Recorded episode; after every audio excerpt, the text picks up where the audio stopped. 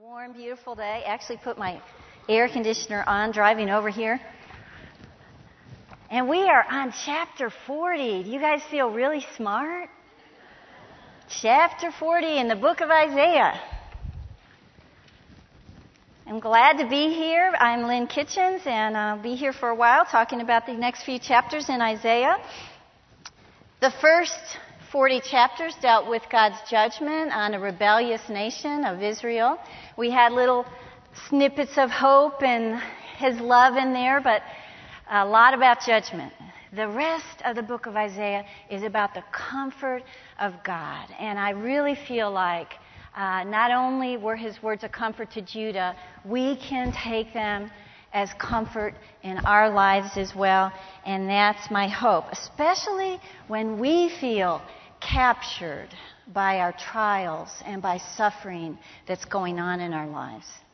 Uh, recently, we got to have a new friend from China. He's a 25 year old uh, college student, never been to America, got to stay with us a little while. It was so fun to have uh, this young, godly man stay in our home who had never been in America before. And so it was kind of a fun adventure. One day, for some reason, in the middle of the day, a possum was walking outside the window. And he like freaked out, you know, what is it? And ran out there and he took probably 50 pictures on his camera. And I followed him and he kept saying, is it a mouse? and I thought, I hope not. I know things are big in Texas, but I don't think so. He loved it, followed that around. He kept saying, It's so snuggly. okay. One night, Ted brought him home, and the stars in Aledo, you can see the stars pretty well. And I heard him yelling outside the window, Wow! What is that? And he was looking up at the stars. And it was so neat because I noticed the rest of the time he was with us, he had taken a chair outside and set it on the edge of a hill. And after we would go to bed, he would go sit and worship God and look at the stars. Uh, one thing that was funny to us was uh, he couldn't understand America's fascination with cheese. He said, Now, if I bite into this, it's like I'm just chewing fat.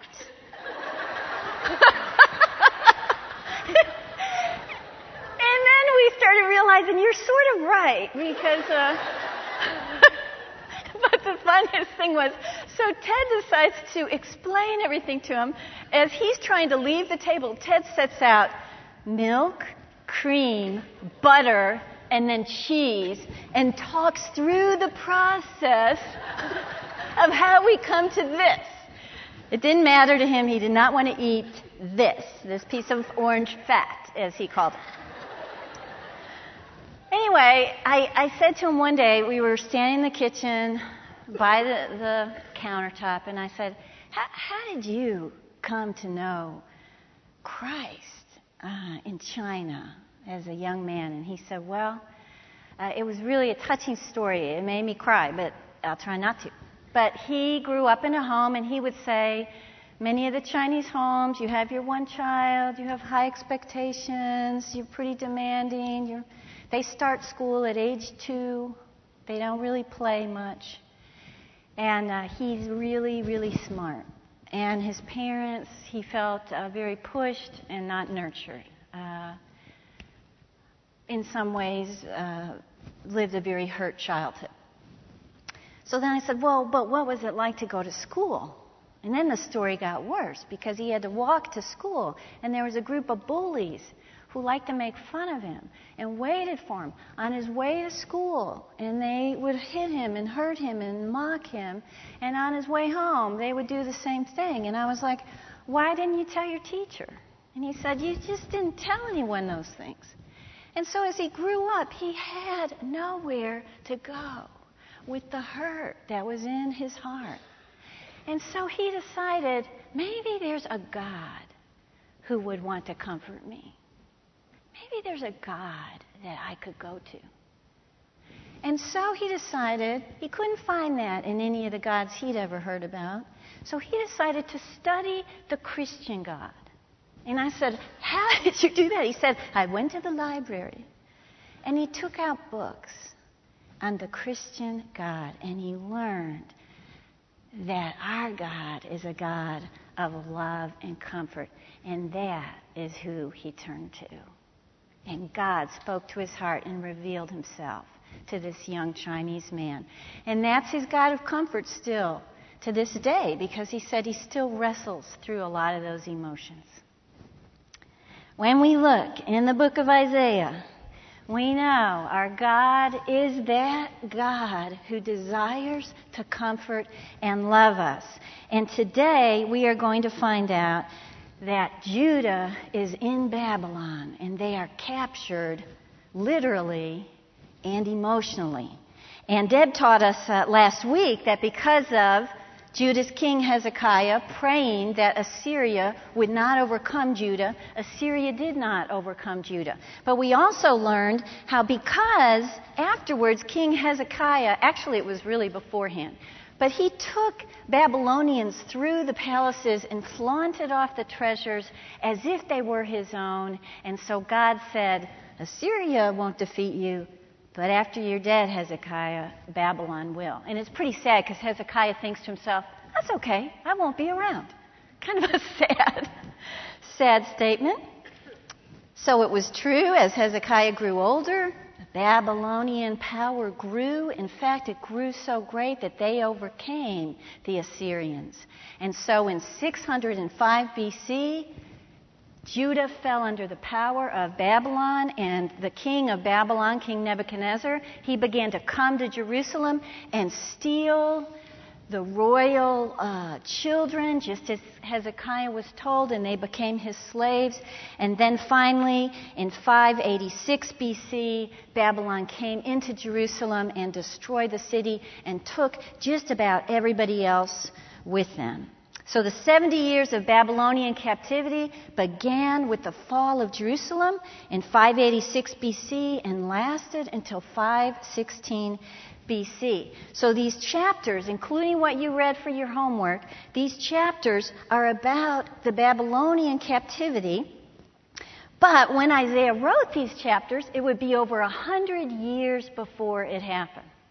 So we just have to keep that in mind as we're reading. These are prophecies that he's speaking to Israel.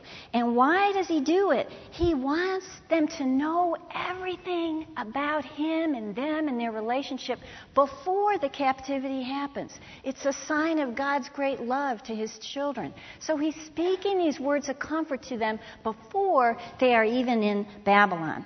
It made me think about I know we've all seen this where we see a little child fall and they're hurt and they're crying, and a good parent runs over and bends down and puts their arm around their child and says, Everything is going to be okay. And the child jumps up and runs on because they've been comforted in their hearts. And that is God's plan through Isaiah to comfort Judah with these words he is speaking. Like the loving father that he is, he will run to Judah. He will bend down. He will put his arm around him and he whispers in his ear, I know. I know that you've fallen. I know that you're hurting. But everything's going to be all right. I won't abandon you. I love you. I call you my own. I will fulfill every promise I told you, beginning with your father Abraham. These are the words God speaks as he bends over Judah, warning them about the captivity to come. He's not only whispering, though, about Judah's future deliverance from Babylon, he's also whispering about Israel's future deliverance from all of their woes when Israel's true deliverer, Jesus Christ, will be born in Bethlehem and when he will reign at his second coming in Jerusalem during the millennium. So Isaiah is looking forward to Judah's return from the Babylonian captivity and then to the entire nation's restoration in the millennial reign at the second coming of Christ. So the promises that we're going to be reading will be partially fulfilled when God delivers Judah from Babylon and completely fulfilled when God delivers Israel through Jesus Christ in the millennium kingdom. Both of these uh, events are woven into all the chapters that you just have been reading, and they're going to be woven in the next ones that we talk about. And Vanita mentioned them. They're the already but not yet prophecies. Already, when he will and he did deliver Judah from Babylon, not yet, when he's about to deliver the remnant of Israel in the millennial kingdom as they reign with him. So I wanted to take a minute. We're going to put this up on the screen. You might even want to take out this sheet. We are just going to put on our thinking caps. Unfortunately, when Deb was going to go over this, no one was here because it was icy. So I just want us to know where are those um, not yet fulfilled prophecy is going to happen and why and how did Israel get there? So we're going to talk through this real quickly, but I really think it will help us in the weeks ahead to really be able to uh, categorize what's going on here. So let's start at the beginning. We've got the church age. That began where? We see the cross. That began after Jesus ascended and he sent the Holy Spirit at Pentecost to live in hearts for the first time. And that's when the church was born. We became the temple of God the group of believers, the body of Christ, is the church. But we believe, so we're still in that church age right there, but you'll see the rapture at the end of that with the arrow pointing up. We believe that before tribulation comes to the earth, all believers will meet with Christ in the air. This is known as the rapture when Jesus comes to gather his own, and the dead in Christ will rise first, and then any believers alive at the time will rise next. Now, if you're like me, you think, wait a minute, the dead in Christ, does that mean people we know who have died, or when we die, we are just lying in the ground waiting for the rapture? We know that's not true, because to be absent from the body is to be present with the Lord. And think about the thief on the cross. Today, you will be with me in paradise. So, those that have died are in the presence of Christ in some kind of temporary body. But during the rapture, they will come in the clouds with Jesus.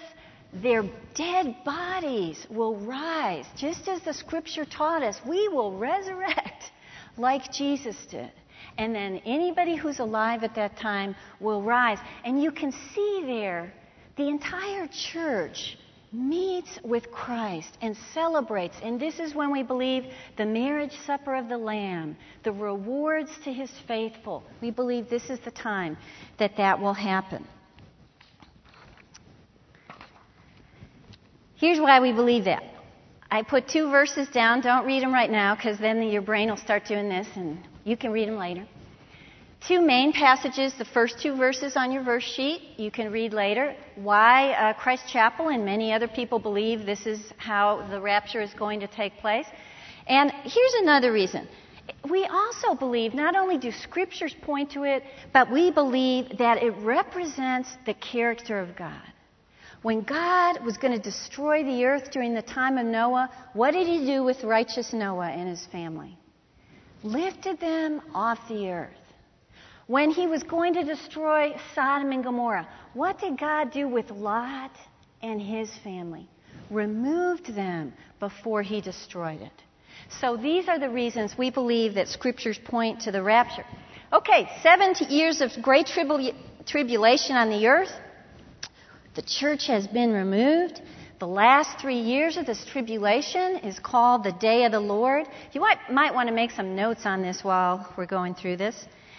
And we all have heard about these years of tribulation a time of war, apostasy, the Antichrist, a satanic world system, natural disasters. Not a good time. What do you think happens to Israel during those tribulation times? Some of them, the remnant, begin to understand Jesus is the Messiah that we were waiting on. Many Jewish people will come to Christ during the tribulation, and they're the ones we read about when it says, persevere, persevere. They have to live through that tribulation. And they do. And Gentiles will come to Christ also at the same time. But one purpose of the tribulation is to purge a saved remnant from stubborn Israel. And that's when it'll happen.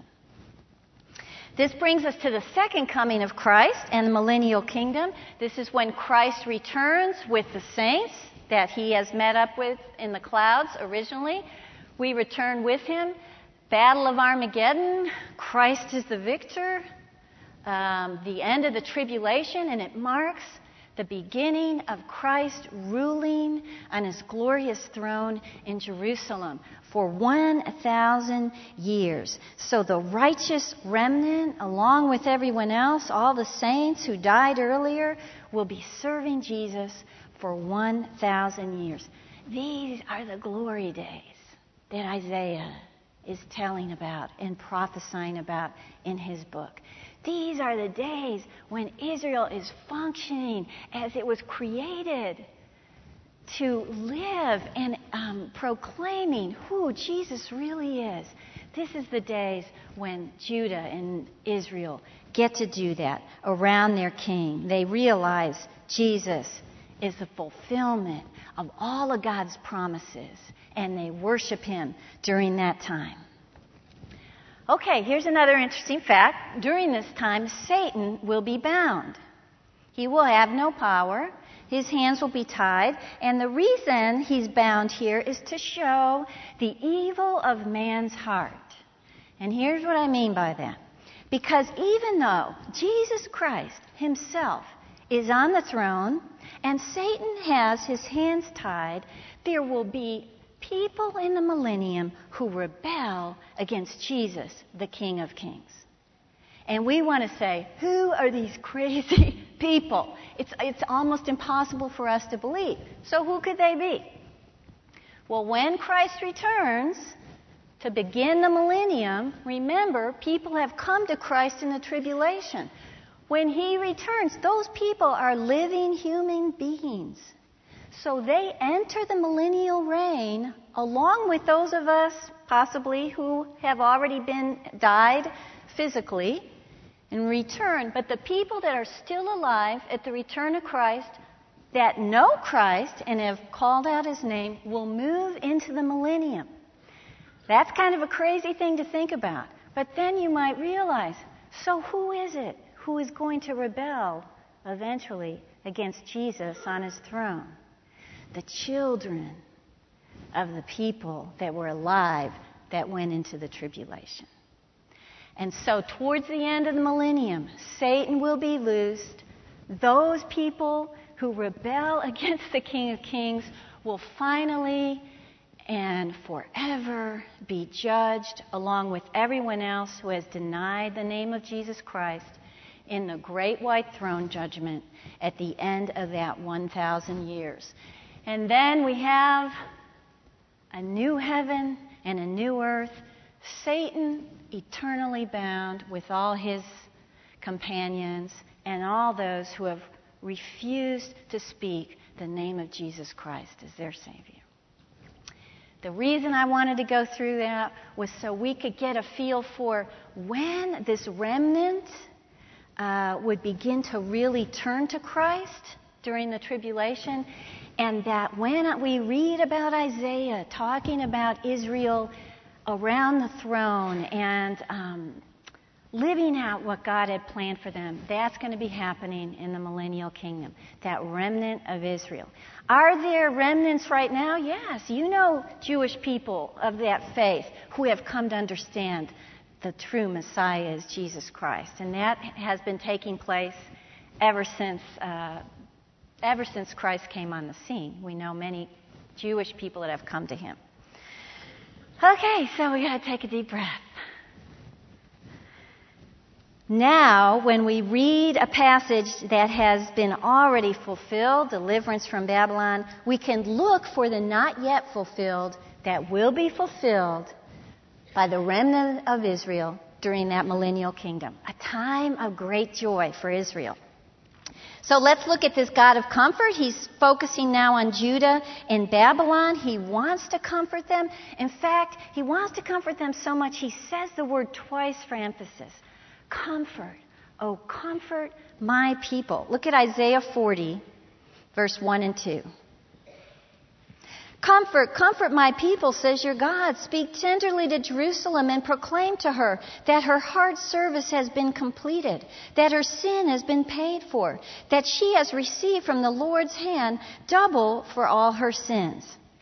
God is saying here Judah's time of suffering was almost over. The word hard service here is a word that you use in warfare, in God is saying, Your captivity in Babylon was like a hardship of war. But God says that this hard service is a result of her sin when we read those passages. But God's also saying in these passages, I'm pardoning your sin. You have received double from my hand for all your sins. When I first read that, I thought, wow, God punished him twice as much as they deserve. That word receive double means you received, you were punished in keeping with your sins. So he punished them justly and fairly with your sins. He's telling them now, I'm pardoning you. Now, this is going to be fully realized, like we just talked about, when? At the second coming of Christ, those who turn to him in the millennium. That's when Israel's conversion and restoration will be complete. And who will be the ultimate great comfort of Israel? When God says, Comfort, oh, comfort my people. Isaiah tries to let him know in his book. He talks about this Messiah. He's going to suffer, but he's also going to bring glory and be glorious. And so we realize the Messiah will be the great comfort of Israel. So look on your verse sheet at Luke 2.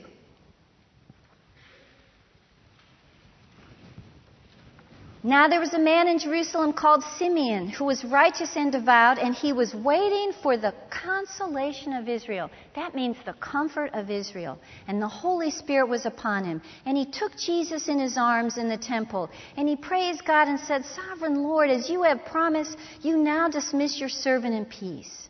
For my eyes have seen your salvation, which you've prepared in the sight of all people a light for revelation to the Gentiles and for glory to your people Israel.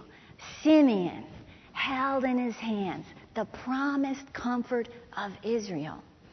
And since Jesus was that promise, Jesus' cousin was the one who was supposed to prepare the way, John the Baptist, for the arrival of this comfort. Look at verse 3 in, in chapter 40. A voice of one calling in the desert, prepare the way for the Lord. Make straight in the wilderness a highway for our God. Every valley shall be raised up, every mountain and hill made low. The rough ground shall become level, the rugged places a plain, and the glory of the Lord will be revealed, and all mankind together will see it, for the mouth of the Lord has spoken. Israel was to prepare for the Lord's glory at the arrival of the Messiah. That is what John the Baptist was doing. That was John's task to get them ready for the Messiah's arrival. How were they to prepare themselves? That word prepare means to remove all obstacles. So if there was some important person, a dignitary, a king, if they knew I'm going from here to here, they sent teams ahead of them to smooth out that rough path, to get rid of the rocks and the stones, and prepare the way for the coming of the king. So Israel could clear the path for the coming of the Messiah by laying aside the obstacle of their sin. By their repentance. John was calling Israel, be smoothed out spiritually. So the arrival of the Lord, the Messiah, could come to the nation and rule. And we all know this didn't happen at his first coming. It will happen at his second coming. And it tells us in that verse that in the millennial kingdom, every person will see God's glorious salvation. Israel's sins will be pardoned by the compassion of Christ. And think about Judah hearing these words while they are in Babylon, or considering these words even before they go to Babylon, and they're looking in the evil faces, the cruel faces of the Babylonians that have kept them captive for 70 years. These would be words of great comfort while they suffer under the hands of the Babylonians because they would have to remember it's because of our sin that we are here. And yet, God is going to pardon us. What great words of comfort. And it made me think, oh, what a great word of comfort for me when I am suffering as a result of my own stupid sins. When I find myself in a trial because I put myself there because of sin. So on your outline, I said, in the midst of our captivity, we draw comfort in the pardon of God. If we remove the obstacles of sin to clear the road for our Father to run to us, He will bend down, put His arm, and whisper in our ear and say, I know you've fallen. I know your sin, but I will not abandon you. I call you my own. The promises I have for you, I will fulfill. What a comfort to remember those words. In fact, I don't think I could think of anything more oppressive than knowing I'm in this situation because of my sins and I don't know what to do with it. We have a God who runs to us when we smooth that path out with our humble heart and loves us and speaks words of comfort to us. How else would you be comforted? On your outline, in the midst of captivity, we draw comfort by remembering the attributes of God. Chapter 40 begins by telling Israel to be comforted, and then remember, the whole rest of the chapter is about God speaking these glorious attributes about himself. And I thought, why? I think the reason is because when we focus on the attributes of God, our trials and our suffering just sort of grow dim in comparison to who He is. Remember the song we love, and it says, The things of earth will grow strangely dim in the light of His glory and grace. And I believe that's true. But we have to understand His attributes. And so even though Judah is not yet captured, God says, Let me remind you of my attributes. They will bring you comfort under the hands of the Babylonians. And so He compares men. This is the place we choose to usually go when we're having trials. He compares men to himself the place we should be going when we are in the midst of our trials. Look at verse 6. A voice says, Cry out. And I said, What shall I cry? Well, cry out that all men are like grass, and all their glory is like the flowers of the field. The grass withers and the flowers fall because the breath of the Lord blows on them. Surely the people are grass.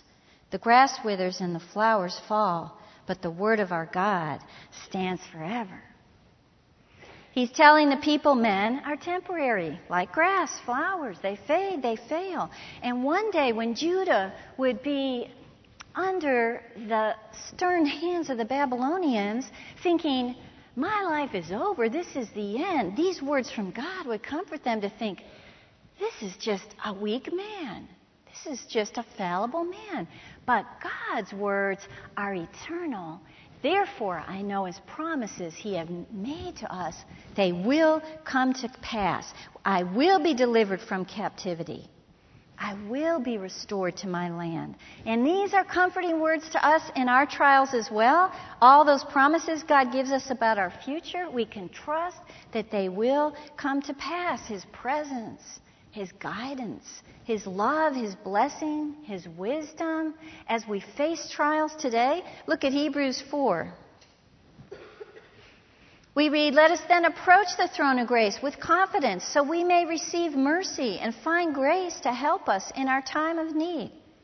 And then we find comfort that He's eternal because we realize one day I will be delivered from this fallen world and I will stand before His throne fully restored.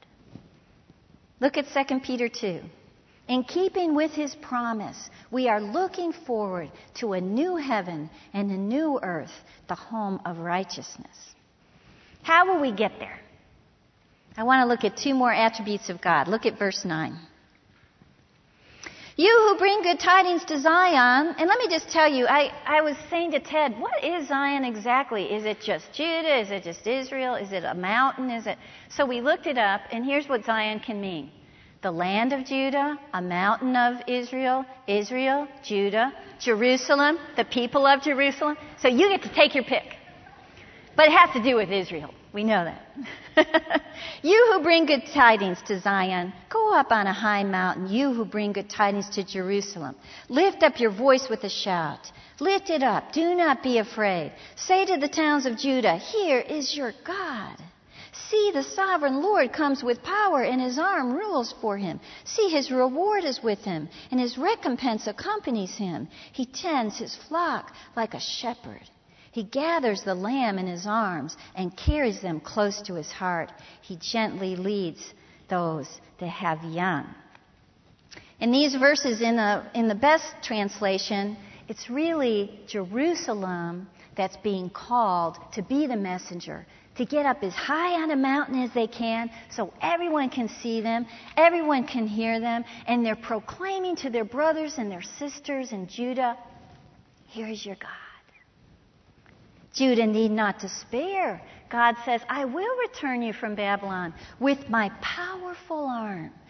But Judah need not despair because he would return them from Babylon with his loving arm as well. This is a picture of Israel's relationship with God when he releases them from the Babylonians, but also a picture of him in the millennial kingdom when God, who has used his power and judgment to spread Israel out over the whole earth, will now take that same arm in love and gather them close to himself. Healing will come because God has an arm of compassion and strength. And the really exciting thing is to think that the converted children, the remnant of Israel, will be in Jerusalem because that will be the capital of the millennial kingdom, Jerusalem. And the remnant of Israel will be there with Christ, and they will be those evangelical messengers that are shouting this out to each other Here is our God! Here is our God! What a wonderful uh, time that will be. God is a God of compassion and power. Uh, we have a pretty steep driveway. I mentioned it before because I told the story of my mom getting on a bike not too long ago and trying to ride down it. And uh, since then, we've had it paved, so it's a little better. But even when it was still rocky, in fact, at this ice storm, Ted and I finally tried to go somewhere. We got down the drive. I slid into the woods one time and was trying to get out, but then we were coming back from somewhere and we just gave up and just left it diagonally in the bottom of our driveway and hiked up the hill and, uh, for another day. Went back to get it. But when our son was in middle school, we still had just big stones, and, and the drive does this and then does this at the bottom. And I remember uh, him hopping on his bike thinking he was all that taking off down the drive, making that curve, and then us listening to his screams and cries. And I happened to be outside at the time, and Ted was too, and I kind of ran to the top of the driveway, and Ted just ran right past me as fast as he could, all the way down the driveway, took that curve, and in a second, he had Tyler in his arms and ran up the driveway as if he weighed nothing at all carrying him in his arms while he cried and was broken. He demonstrated both compassion and great strength at the same time. We don't want a God who's just powerful but not compassionate. And we don't want a God who's compassionate but isn't powerful. We want a Father that loves us and is powerful as well. That way we need not despair when we are hurting. These verses tell us, those unbelievable verses about God being our shepherd. He carries us not here, not here, here, close to his heart. That's how much he loves us. We need not despair. Look at John 10. I am the good shepherd. The good shepherd lays down his life for the sheep. I am the good shepherd. I know my sheep, and my sheep know me. This is how Jesus also describes himself. So it made me think, you know, instead of telling God how he should deliver us from a particular trial or a particular suffering, we might want to just keep quiet in his arms and let him sustain us and let his mighty arm of power go before us in rest and use that time as He holds us to worship and praise and thank Him. One final attribute we can consider from these next verses, and it has to do with our perspective. Did you notice Israel's perspective when we first started this lesson? They were suffering some things and they said, God's forgotten us. He doesn't care. Our ways are hidden from God. And that's how we lose the right perspective in the midst of our dark days. If we meditate on the majesty of God, He will correct that poor perspective we are living with. God's answer to Judah when they told him those things, you don't care, where are you, we're hidden from you, he said, You don't know me very well. And he begins again to tell them about himself. In the rest of chapter 40, he paints himself in the most majestic ways possible in contrast to the silly gods of these other nations that are incapable of offering any help at all. He says to Judah, Meditate on this. In the breadth of my hand, I have measured out the heavens. In the breadth of my hand. That is about omnipotence. He says, Consider this no one consults and enlightens me. That's about his omniscience. He says, I sit enthroned above the earth and rule and direct the world. He is our eternal ruler. And then he says, I bring out the starry host one by one and call them by name, and I sustain them. He is our creator. And we reply, Why didn't I get that job I wanted? Don't you care? Did you, did you not even notice? Our perspective is so small and so narrow. The remedy is to stand back and contemplate the incredible majesty of God and trust that He is in control. And He alone can handle it. And we change our oh so small perspective that life is all about me and the plans that I have made. When we look at the majesty of God, those things will go away. Instead, we wait and hope on our omnipotent, omniscient ruler and creator. And that's what God says to do. Look at verse 28. Do you not know? Have you not heard? The Lord is the everlasting God, the creator of the ends of the earth. He won't grow tired or weary, and his understanding no one can fathom. He gives strength to the weary and increases the power of the weak. Even youths grow tired and weary, and young men stumble and fall. But those who hope in the Lord will renew their strength. They will soar on wings like eagles. They will run and not grow weary. They will walk and not be faint. On your outline, in the midst of our captivity, we draw comfort also in the sovereignty of God. Those are the next word that God speaks to Judah. He's saying, hey, your future exile from Babylon is under my control. Look at verse 41. 1 through 4. Be silent before me, you islands. Let the nations renew their strength. Let them come forward and speak. Let us meet together at the place of judgment. Who has stirred up one from the east, calling him in righteousness to his service? He hands nations over to him and subdues kings before him. He turns them to dust with his sword, to windblown chaff with his bow. He pursues them and moves on unscathed by a path his feet have not traveled before. Who has done this and carried it through? Calling forth the generations from the beginning. I, the Lord, with the first of them and with the last. I am He. Now, what's going on here? In the first verse, this is a legal contest between God and the enemies of Israel. The pagan nations that worship idols. And God says, renew your strength. What he means by that is get your best arguments ready, because you don't have one. The islands here, they represent the remotest places of the earth. When it says um, islands and nations, he's meaning all the people in the world. He tells these people he controls history and therefore the destiny of Israel. And he talks about one, he would have come from the east, and in chapter 20, verse 25, the north.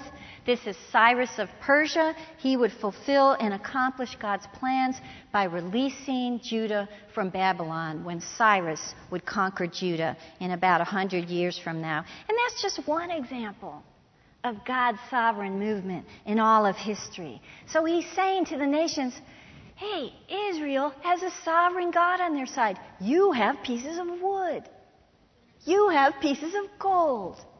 What do you think will happen? Can they predict the future? Can they make plans? Can they bring about? Can they thwart the plans of the sovereign God who rules the universe?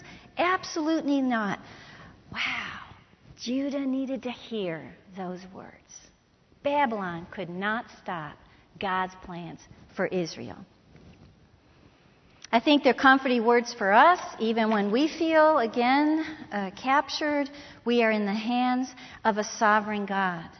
Remember what King Hezekiah said last week, Judah's king, when he was in the midst of his illness, and he said, Surely it was for my benefit that I suffered such anguish. He learned that truth. I wrote on your outline the trials in our lives don't interrupt God's plans for us, they are part of God's plans for us. Look at James 1. Consider the pure joy whenever you face trials of many kinds. You know that the testing of your faith develops perseverance, and this must finish its work so you will be mature and complete, not lacking anything. In Hebrews, our fathers disciplined us for a little while as they thought best, but God does it for our good, that we may share in His holiness. No discipline seems pleasant at the time, but painful. Later on, however, it produces a harvest of righteousness and peace for those who have been trained by it. And finally, in the midst of our captivity, we draw comfort in your outline on our calling from God. God has called your name. Hopefully, that is a comfort for you. When you are in the midst of some trials, God has called your name. Ephesians 1 says, I pray that the eyes of your heart may be enlightened in order you may know the hope to which he has called you, the riches of his glorious inheritance in the saints, and in his incomparably great power for us who believe. I think this truth of God's sovereignty often, I mean, God's calling often escaped the heart of Israel. So he wants to comfort them in chapter 41. He lets the other nations know, your gods are nothing. And then he turns to Israel and say, have you forgotten who I am? Have you forgotten who you are? Do you ever really think about placing your faith in some pagan idol? Look at verse 8 of 41. But you, O Israel, my servant, Jacob, whom I've chosen, you descendants of Abraham, my friend, I took you from the ends of the earth. From its farthest corners I called you. I said, You are my servant. I have chosen you and have not rejected you. What does he specifically call Israel here? First of all, a servant. That was highly honored by God. We know that's true because of Jesus in the upper room washing the disciples' feet. He said, This is great in the sight of God, a servant. How was Israel God's servant? They were to advance the kingdom of God into a dark, godless world. They were His chosen from among all people. They were to be holy, represent a holy God. They were His friends, descendants of Abraham. And to be called a friend of God is even greater than to be called a servant of God because it means you have a greater faithfulness. And then he says, You were taken. I love that. It means they didn't deserve anything, they didn't earn it. One person put it this way they were grasped in electing grace. And I love that. Israel was grasped in electing grace. It was God's glorious gift to them. They were taken from the four corners of the earth. This probably is referring to in the millennial kingdom again when God restores Israel and brings them to himself. So, what has God called you? Servant? Chosen? Friend? Taken? All of those things. We can take comfort in our calling as well. Look at verse 10. These words he spoke to Judah about his calling to them is also our calling and a verse for us. So put your name in there. So do not fear. Put your name. So do not fear, for I am with you. Do not be dismayed. I am your God. I will strengthen you and help you. I will uphold you with my righteous right hand.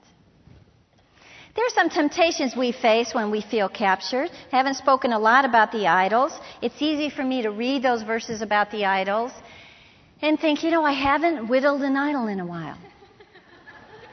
and so it just, this just doesn't apply to me. But as I began to read over this, I thought, okay, these are passages about God trying to comfort Judah in the midst of their captivity why does he have all these idol passages in there? And then I realized he wants to make sure they go to him for comfort and not to these useless idols of Babylon and these other nations. So he wants to make sure they return and go to him. So then I thought, oh, maybe I do whittle a little idol when I'm uncomfortable and unhappy about something. And here's how I do that.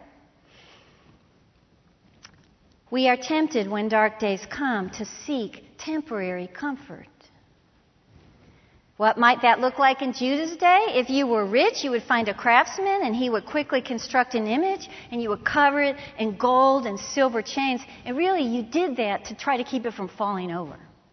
But if you were rich, that was a good thing. Your idols didn't fall over too much.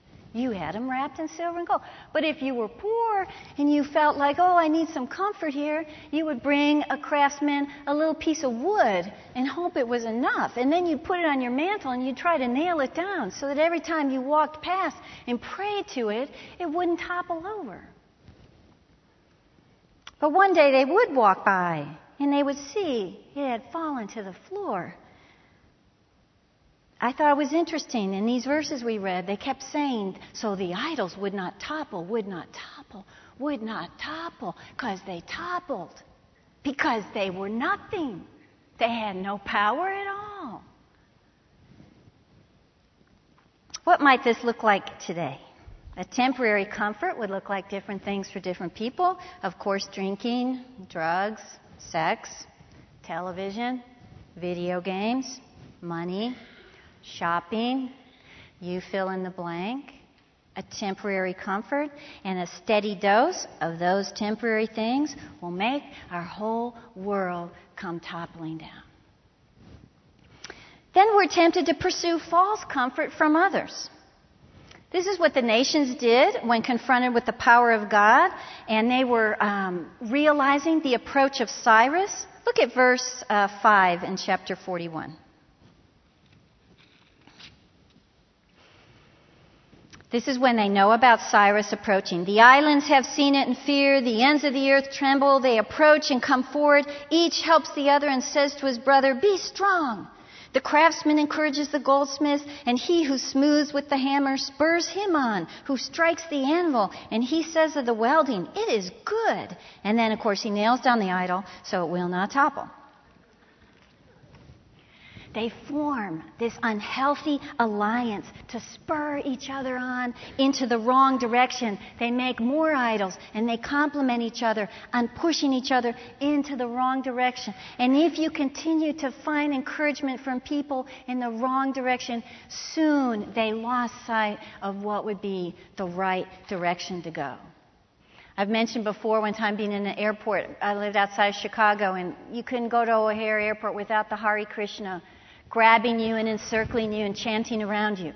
And so one time this girl was doing that with me, and I said, you know, I just, I just can't trust in, in your God or whatever it is you believe.